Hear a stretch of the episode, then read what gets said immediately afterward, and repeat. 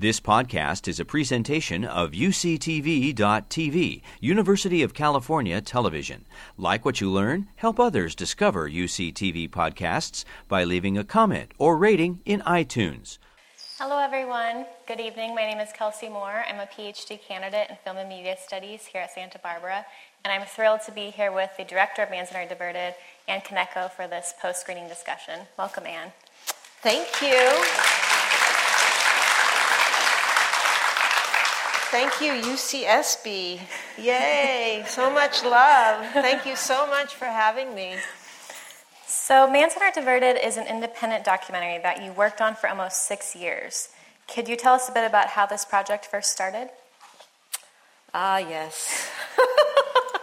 so, um, this, you know, I feel like it's so fitting to, to talk about this in, in, you know, because it really did come about through an, a humanities project, right? Um, it was, um, I was invited by a colleague, um, Jim Lee, who teaches at UCI, um, to be part of this team of scholars to look at um, Manzanar in a, kind of an interfaith, intercultural way, or the not Manzanar, but really the pilgrimage, right?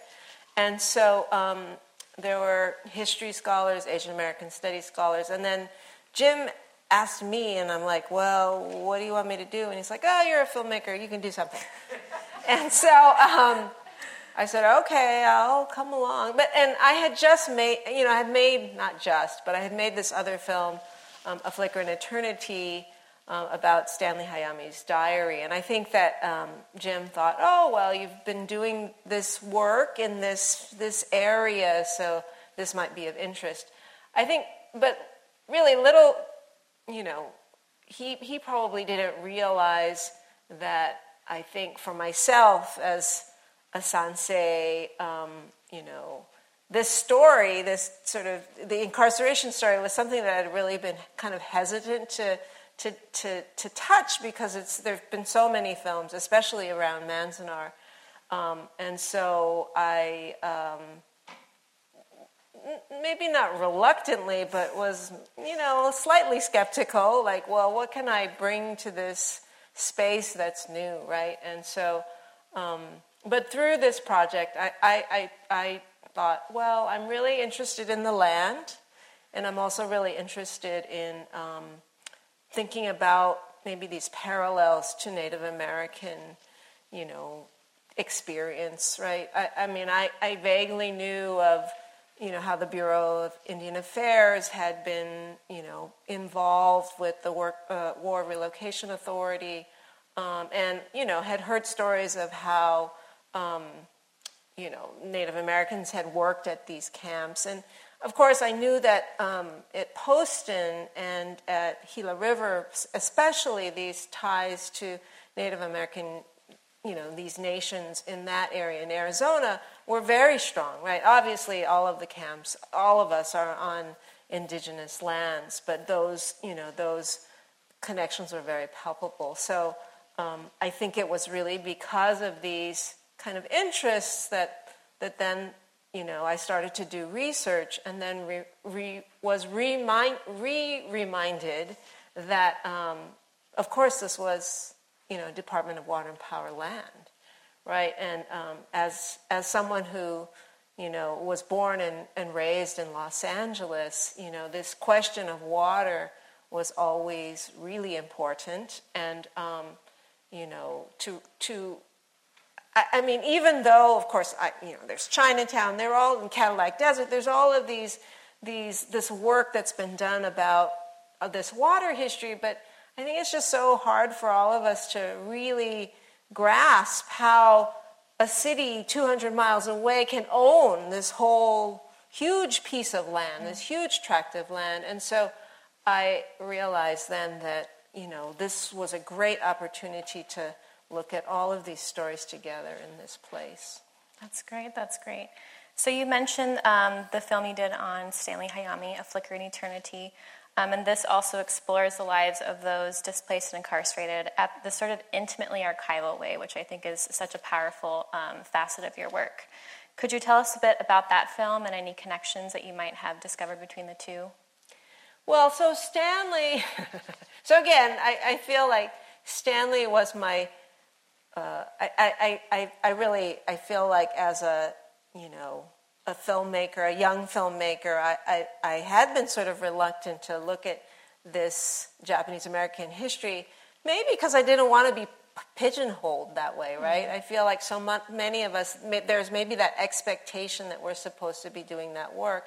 But I realized, well, of course, this is part of my story, right? So I think Stanley allowed me to um, kind of, you know, start to to enter that space and be able to own that story, sure. right?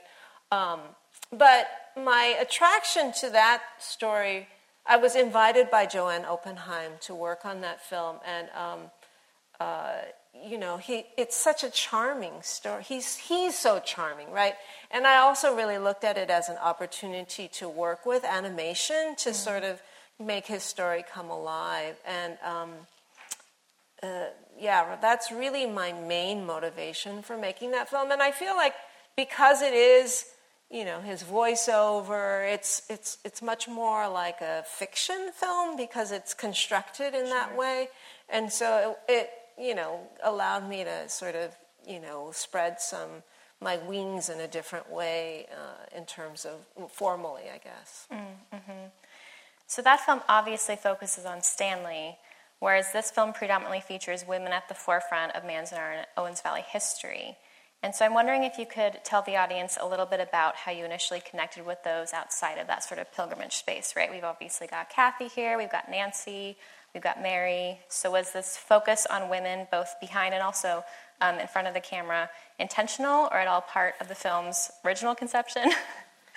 so it's so funny. People always ask that, and then you know, as when you're trying to raise money for a film, right? You're like, well, what are the grants that I can apply to, right? And we're like, oh, we can apply to chicken and egg because there are it, all of you know most of the main characters are women, mm-hmm. but it really wasn't. Uh, you know, something that I was thinking. It's like, oh, I'm going to make a film about women activists. That was not part of my agenda at all. It was just that it it happened to be that way, and I feel like that's really a reflection of how women because I see it everywhere. I don't it's not just in this space. I see women really involved in environmental justice work, mm-hmm. you know, and I think it's because they care about health and they care about, um, you know, both. I think emotional, the trauma, the, the trauma of, of, the, of these kinds of violences, um, and it's and and they're caregivers, right? So um, I see that in other spaces where I'm I have and continue to work, and so um, it's really no accident, but it wasn't a deliberate choice on the outset when I and I started making this film. Um, so in terms of how this cast of characters sort of became assembled, Kathy I, you know, was one of those first trips when I was like, oh, I don't know what I'm doing, but, you know, I'll go talk to these people, right? I mean, sort of documentary is, it's a journey to sort of find a story. Even though I had, you know, clearly there are these three communities, there are these stories which have to be somehow, you know, embedded, woven into this, this piece. Um, but Kathy um, very generously, you know, uh, allowed me to interview her. I, I, I, got in touch through the superintendent of Manzanar. She's like, oh, talk to Kathy Bancroft. So, um, and we immediately hit it off. I think she, she, um, she's like, oh, she, you don't know what you're doing? Oh, that's okay, you know. And, and I, I mean, it was also sort of like, it was a conversation, and I think she appreciated that I maybe knew a little bit more than um, most people do. You know, when they ask questions, they, they're maybe not so informed. So I think she really appreciated that. And then, um, and then I kept coming back. So, and she, so we really became great friends through this process. And obviously, like Nancy and Mary, they're, it's a small community. So everyone knows everyone, and sort of the, the players are very, you know, it's kind of clear, right? And And of course, Nancy and Mary are so important to the story. You know, there's their father. Nancy is the mother of Rose. I don't know if you guys all f- could figure that out, but um, uh, so again, these generations of commitment to this place and to, you know, environmental justice, um, you know, in that family is passed on just as it is in, in the Embrey family, right, with Sue and Bruce and Monica. So um, those all became these threads that, you know, you know, we, as we were editing and as the process evolved, it became clear that these were the themes that emerged from this work. Mm-hmm. And so much of the film, right, is based in these sort of intergenerational threads, but it's also accompanied by um, the archival footage that you kind of intersperse between those testimonies. So, on a logistical level, what was that process like? What was, you know, the archival process like? Um, where did these images come from? Where did you find yourself searching for them?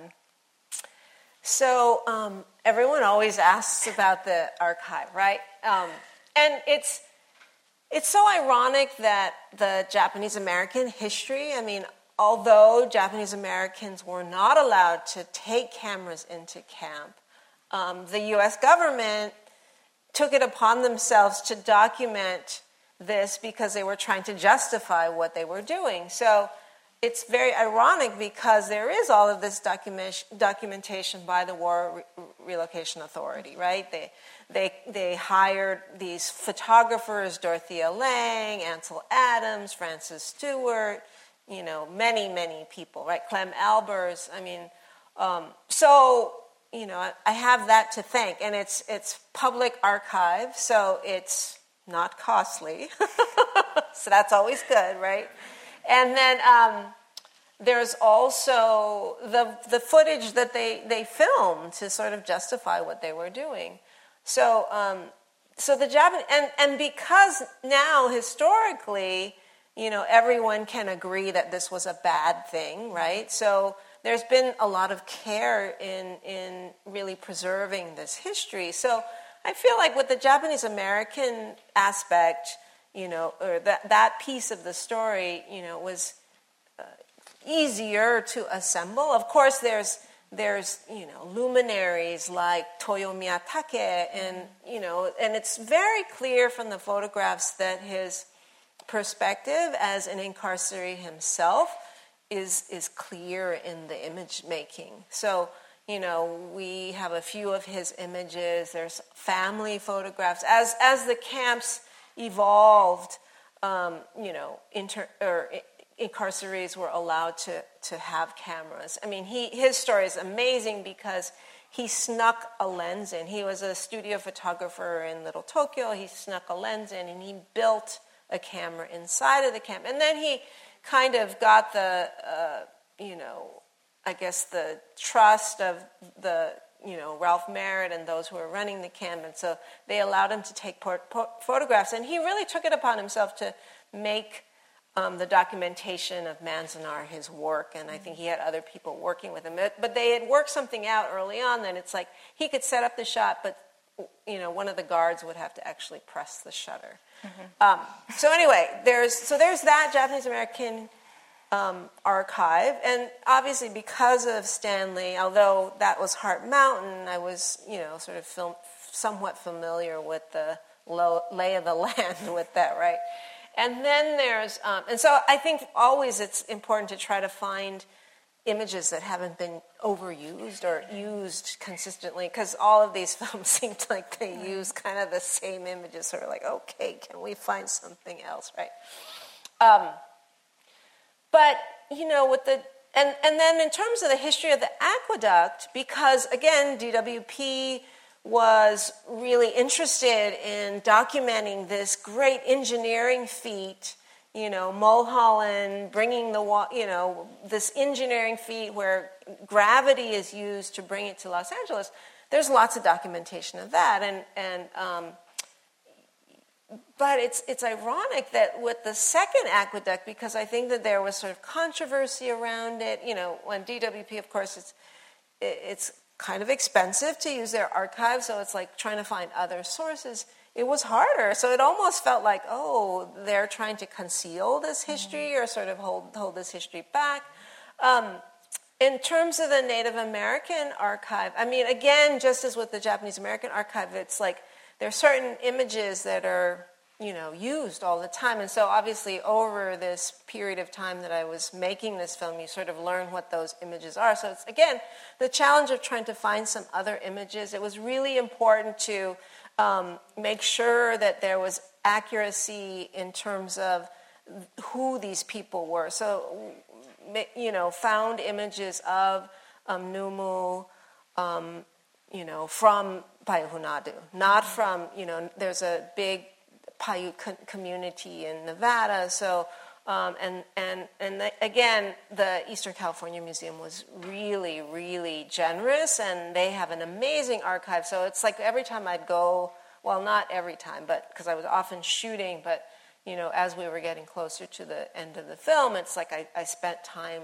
pouring through and, and, found some amazing images. And then, of course, there's like that archival image uh, footage of um, uh, uh, from this from the boarding school mm-hmm. in Bishop. So, but you know, working with archival material, it's this process. You think you you find some good things, but you know, it it takes forever. And then you you you talk to some other people, you hear about other things, you meet new people who have some other material potentially, documents, photographs, and so it's just like you you keep digging into this space and, and it's through these relationships. I mean, I think that what's so interesting also is like understanding kind of at an institutional level, like what histories were important at those times and how they wanted to present those histories, right? So mm-hmm. um, I think those are all things that are kind of revealed through that process. Sure, sure.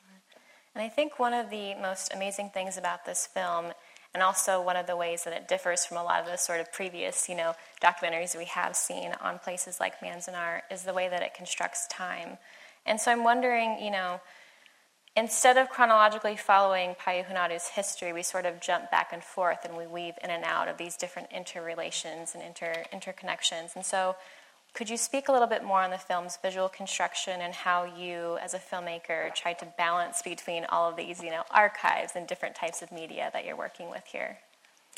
Um, so it became very, very apparent early on that um, the metaphor of water mm-hmm. was really important, right? Water and land, and um, you know, documentary edit, you know, the documentary editing process, it's always about finding a structure to sort of frame your story, right? So um, it, it was clear to me early on that doing it sort of chronologically was not going to be very interesting. Um, and I think we also kind of, you know, we would get this feedback that there's too many characters. And I think there were more characters in it, and it's kind of hard to tell who was who. So we tried to pare back characters and then, you know, make it more of a character driven story. But it, w- it was very clear that it's not a character driven film, right? It's, it's this film about this place. These, all of these people are, are kind of the, te- you know, these testimonials really are about this land and this water. And so um, these are things that I intuitively knew but it, it's like through that process that it becomes very clear that re- that really that is the the way that this film must be structured, right? So. Um, so we, we realized that the, the main character was the land, was the land and the water. And so that's, I think, um, you know, it was to foreground that and use the stories to bring you through this story of this land and, um, you know, I think also with documentary construction and editing, it's, its, its meaning is made through transitions between ideas, right? It's the juxtaposition or the contrast between different ideas. And so, be, particularly because the film, you know, um, is constructed from these three communities, it's like that was very you know, was, was really key in terms of how we would sort of build this story. So, um, and then it's the balance between communities, right? Um, I think that that's very tricky.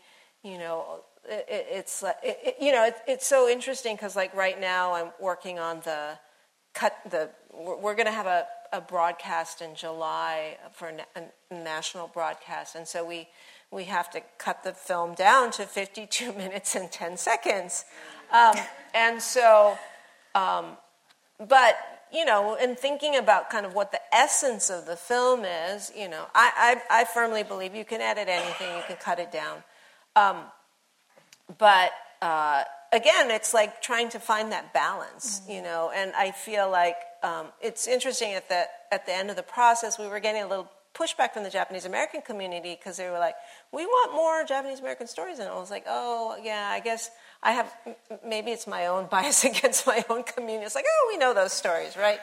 Um, so, you know, we tried to put, bring some of those stories back. Um, and then right now in this cut also, um, you know, we, we, we've sort of paired back Nancy and Mary, and then, you know, Jen, who's my producer, was like, well, it seems like Kathy's, it's, it's, there's a lot of Kathy now, so it's like, how do we balance? Mm-hmm. So it's, but it's this fine tuning of balancing of these stories, um, and, and especially because there are these three stories, mm-hmm. right? Um, I mean, obviously, I think given the history, it's not like the settler colonialists, the rancher story is not the centerpiece at all, but I do feel like they are part of this this story. So. Mm-hmm. Mm-hmm. And so much of the story exists in the film's sound and the ways that it uses music. Um, so, in some moments, sound works to sort of fill the desert and archival images with things like water and laughter and wind. And in other moments, sound recalls the violence of conquest and bombs and even, you know, Sue's cough. Um, can you tell us a bit about that process, about both scoring the film and using sound throughout the film? Um, I love sound. I love working with sound. I mean, it's kind of ironic because I, I have a visual art background. I started out doing photography, but um, I love sound because of its immersive quality and because of how it can transport you through places and through time. I think it, it paints imagery. I, I don't know. It was like, I think Ira Glass has that, this comment where he says that, you know, uh, ra- radio is the most visual medium because it, you know, evokes all of these things, right? So, um, I, I knew that, again, similarly to, like, in terms of structure, that that sound was going to help to take us, to transport us through time. And so that's really, I think, how these sound collages um, evolved in terms of making these. Um, you know, it's it's a gesture to how we can traverse through these different spaces and these different histories. Um, and then in terms of the score, um, I, I, was I was talking to someone earlier. It, it it it's a it's a feat that the score was made. You know, I, I actually had these dreams because the score, all of the, the composers are based up in the Pacific Northwest. Um, Lori Goldston was somebody I went to college with. Mm. Um, she's an amazing cello player. She was actually the the backup cello player for Nirvana on their last tour. Um, and you know, and she was in town once. We, I was totally like, uh, um, I, I, we went to to Ben Harper's house because he wanted to like, you know, play with her. So I was like, sure, I want to go to Ben Harper's house. Um, but so Lori's somebody I've always really wanted to work with, right? And um, and she's an she has an immense range, but she, her work is really based in improvisation. So the score was all improvised.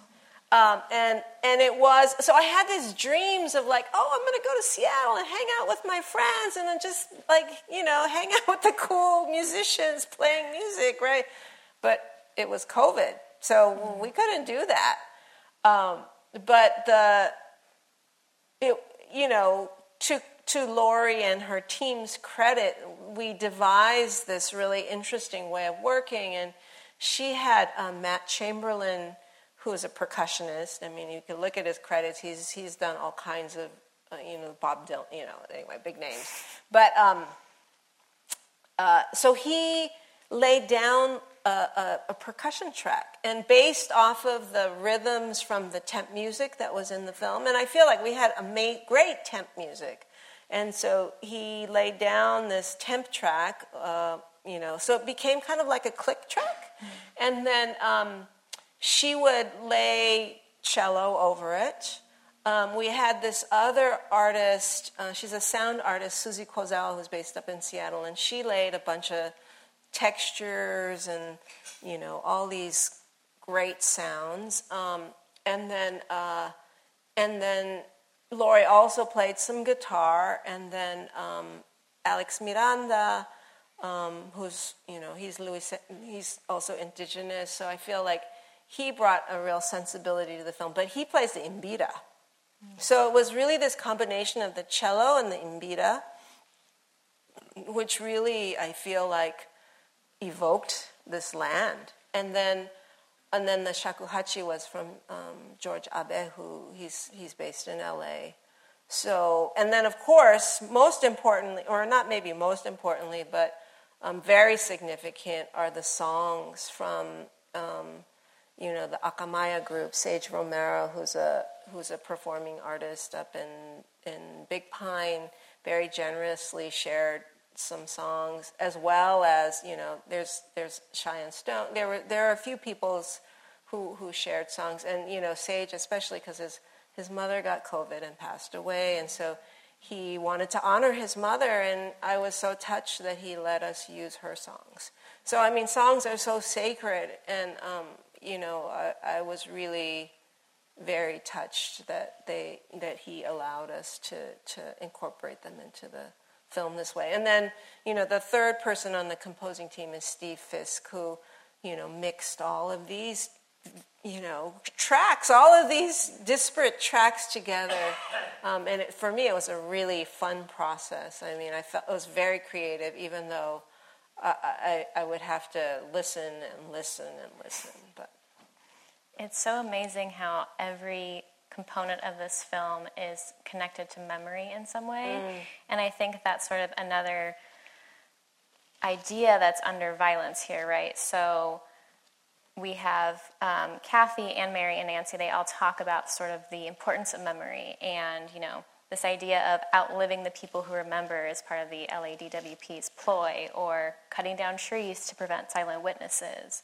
Um, at one point, Kathy's aunt even recalls the moment where she realizes that the, you know, the vanquishment of both peoples is one and the same almost, right?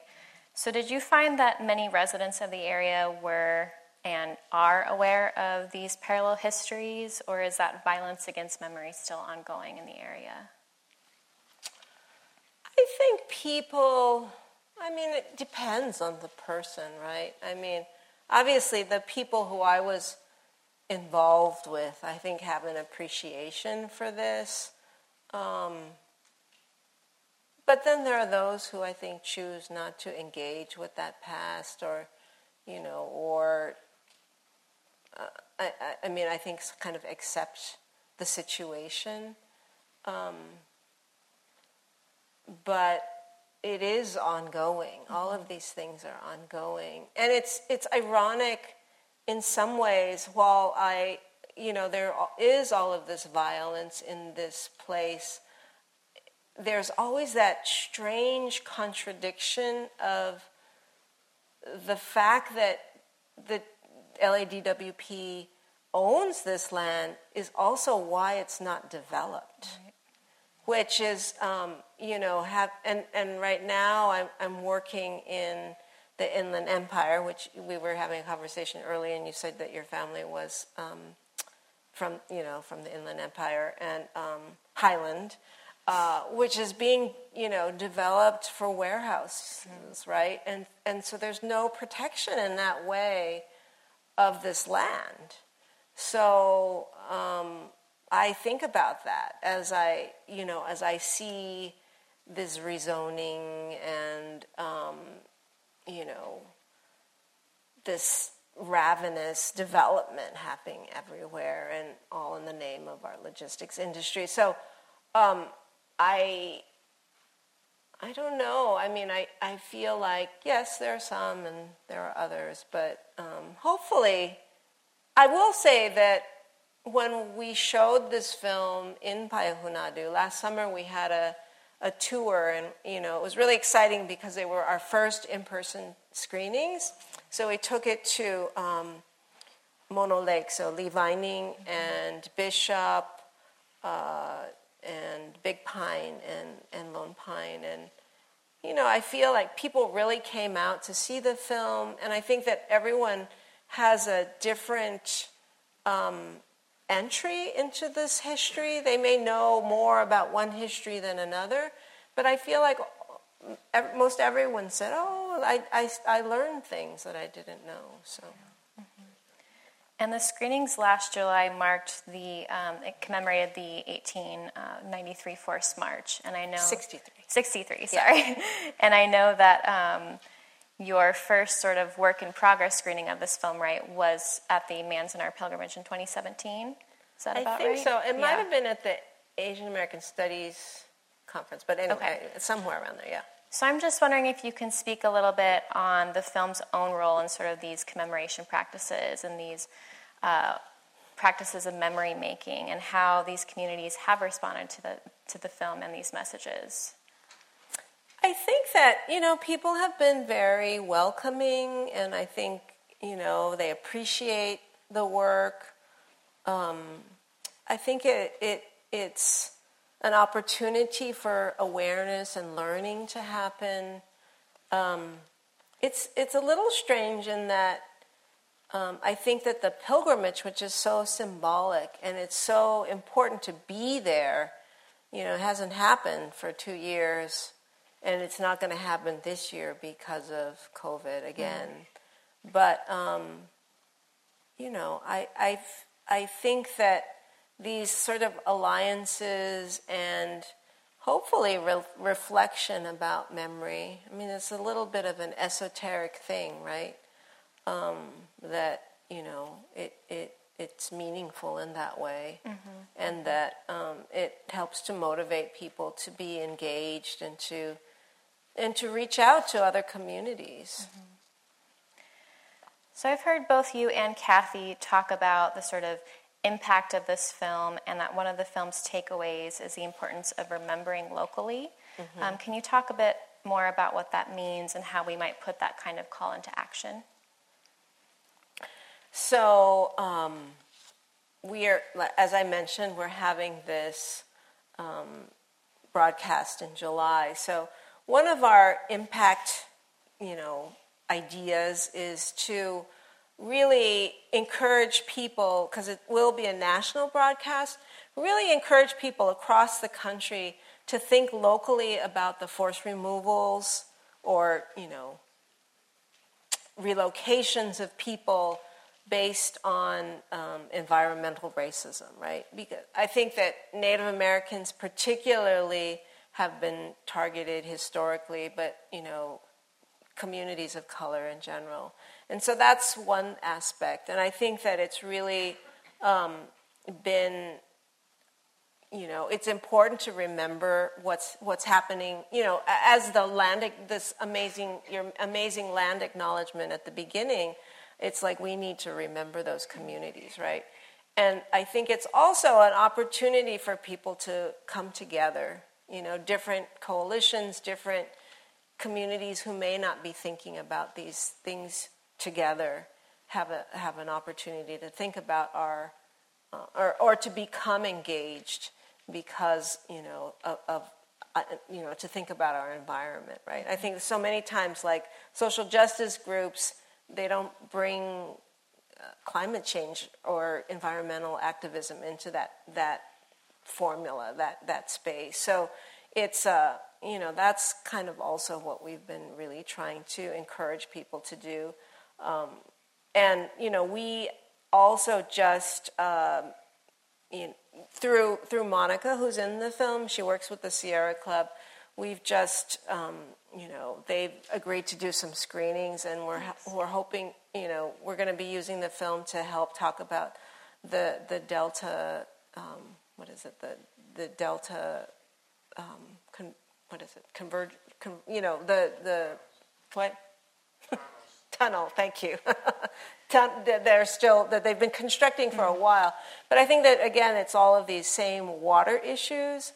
So um, you know, we're really help, hoping that different communities all over can take the film to talk about these issues that are important to them. I think that there's also ways to think about you know trauma within especially communities of color around these issues and um, this inter you know activism you know between different generations of, of activists. That's great. I'm so excited that we're all going to see it hopefully in july right? Nationally broadcasted. So looking forward to that. Um, so right now i'm going to turn it over to our wonderful emily zinn for a couple of audience questions if you would please wait until you receive the microphone to ask your questions so we can hear it here on stage. Um, I'll pass it. To you. Hello. All right. Thank you so much, Ann, for uh, an amazing film. Right over here. Oh. yep. And, and thanks also, uh, Kelsey, for, for facilitating this, this wonderful conversation. The, um, I think it was the last or second to last question from Kelsey spoke to uh, your response really spoke to how this film speaks to critical issues around environmental justice and climate justice. I also think, and, and you mentioned trauma, I think this film speaks to so many, uh, a whole spectrum of, of key, significant national and global cultural conflicts right now, including, of course, the, the so called debate over critical race theory, which is, as we know, is really an effort to quell any discussion of racism and, and white supremacy. But also, I think this, this film powerfully speaks to the, the current um, unprecedented surge in discussions around the possibilities of prison abolition. So I just wondered what you, what you think about that, ways in which um, this, this film, this, this cultural product also centers communities that are not always centered in those discussions and what that might speak to.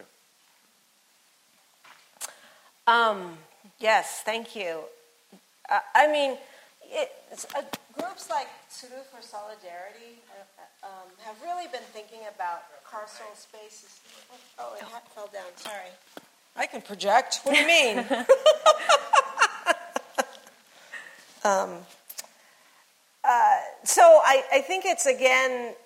I mean, be, the the film, uh, yes, the film has many reverberations in many ways.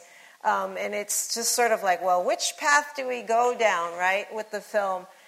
I, but, you know, in terms of the Japanese American community, there's this organization called Tsuru for Solidarity. And the, the, Jap- the incarceration experience of Japanese Americans, they've really been trying to think about that um, nationally in, and thinking about carceral spaces across the board, you know, prisons, um, you know, the border issues with migrant children, um, sort of these histories of, you know, certainly with Native Americans and Japanese Americans, these spaces where, um, my, you know, for example, my grandfather who was at, at Fort Missoula, you know, that was obviously a place where Native Americans were, you know, it was supposed to protect from Native American, you know, um, in, invasion. I, I, mean, it's their land. So anyway, but so I think that there are definitely these groups. There, there's work in this play, you know, in this space to really think about these larger issues, critical race theory, uh, you know, cri- you know, all of these things that. Um, you know, hopefully we can bring um, to these groups. I think it's just about connecting with them, and I and I'm optimistic also that um, we can hope to take this, in, you know, to more of an a nat, international audience as well. We we just got some critical funding from um, Doc Society, and they're really interested in because I think these issues of colonization really reverberate and, and have meaning in many, many places. So, yeah, we're really hoping to, to that, that all of these different communities who aren't normally seen can also feel empowered to have conversations amongst themselves. Um, you know, I, yeah, I think that there's many, many possibilities. So, you know, for any of you out there who have access or interest, we're always looking for collaborators um, and hope that people can take it away. You know, I mean, that's essentially why we made this film. So. I, w- I think one of the things that I found most shocking and disturbing was to see the land prior to the water being drawn out of that area. And that, that painting by Bierstadt of, of Lake Owens there. And I go, oh my gosh, this is so shocking. Um, is there much pictorial or photographic or any kind of visual record of what the land looked like prior to all this water being drawn out of that area? Um, so there's, uh, well, there was documentation, obviously, when they were constructing the LA aqueduct, right? And so um, I think there's that documentation. It's a little hard to tell because it's black and white photography, maybe how lush it was. Um, there is that Bierstadt painting which you know for those of us who are in the area we're like which which angle is he really painting the lake from I, I, think that there may not be there there may be some accuracy issues around that but um, you know there was one uh, there was one ranger at at, at um, who was like which direction was this from but I, but the the lushness of the lake maybe is some indication of, of how he found it earlier, right? Um, but that's where story is important, you know, because there there aren't weren't always cameras there. I mean, I, I I was looking for images of Camp Independence, for example, and you know, I I found that one, you know, the few images of, of the camp and and that, of course, was after they had already forced marched uh, the Native Americans out of there. I think it was right before they were closing it down. Um, but uh, so, no, I don't think there are very many images. I didn't encounter any. Um, but I think that there are stories, and that's, you know, we, we maybe we, in our society, we you know, we depend on these kinds of documentations like photographs, but that's where story is also is an important testament to to our histories. Yeah, thank you so much for such an amazing film. I I wonder uh, what are your recommendations and insights and vision for what you wish to see in water protection. Uh, about two years ago, I was able to travel to North Dakota um, and learn from elders there about the water situation um, and the oil extraction that is happening. And I've also been able to have the honor and the privilege to work around a human research sustainable site to restore land and create regenerative practices. And it's happening here, even still to this day, in our backyard in Cuyama Valley, where there's research that shows that domestic municipal water is still not accessible, and yet we continue to extract. Here in Cuyama, we're extracting groundwater that was predates us, you know, dinosaur age, let's say. And so, what is your vision when we when we speak? You know, you're you're saying, let's unite fronts, let's connect with environmental justice organizations and social justice organizations, which are led primarily by BIPOC community.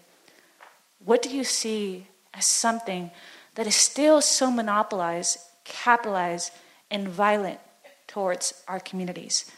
Knowing that water is what sustains us. I really love that imagery that you put of, of the elder with the children and saying, Can you breathe air? Can you live without air? Of course, we cannot breathe without air. The beauty of, of restoration, of, of the elders who were building uh, flowers in the gardens to sustain peace and serenity in their lives among so much violence. And so, just want to see what your vision is for us, with us. Thank you. I, I feel like you have a vision. um, I feel like we do need to stop importing water. We need to stop extracting water. Um, it, it's, I don't think people understand how long it takes for water to be cle- cleaned and filtered through the ground. They don't understand that. Um, so, you know, I feel like the, in terms of this film, it's my small, you know, gesture to, to help inform people to understand how important this issue is, that we can't continue to extract. But really, it's also, I think, a larger call to action to really question, you know, development and, you know, this, this rabid consumption that we're so accustomed to, right? Water, we'll just keep, keep pumping water, we'll keep taking it out of the ground, we'll just keep buying more things, we'll just keep building more buildings. I think we really need to question all of that, you know, and um, I think that with you know the relationship between Payuhunadu and Los Angeles is the relationship in all urban areas, right? The, you know, areas that are adjacent to urban areas are extracted for water or extracted for, you know, the, or their contamination, in, you know, it, we're all part of the same, you know, air, air, air what, what is it? Um, uh, anyway, the airflow, air, you know, connects us all. So all of these things people, I think, just need to understand that they have a responsibility and that they can, you know, and these are not things that we can do individually, that we do have to become involved to help change these things collectively. And so that's our government, and I feel like, um, you know, that that's the system that we live in right now. Um, I, I do believe that it, it's, it, it's individual because we also have to understand and reckon with who we are in this world now. I mean, that climate change and climate crisis is something that, you know, we have to think about our children, our, our world. I mean, in some ways, maybe we can just say, oh, well, I mean, can we say that, oh, we'll, we'll just use this world up and then we'll move on? I don't think that makes sense, right? So, um, but I don't know. I, I mean, I, I think it's it's much bigger than all of us. But hopefully, um, I'm optimistic that that people can help to figure this out. I don't know. I feel like there's out there there's much smarter people than me. You've been listening to a podcast by University of California Television. For more information about this program or UCTV, visit us online at uctv.tv.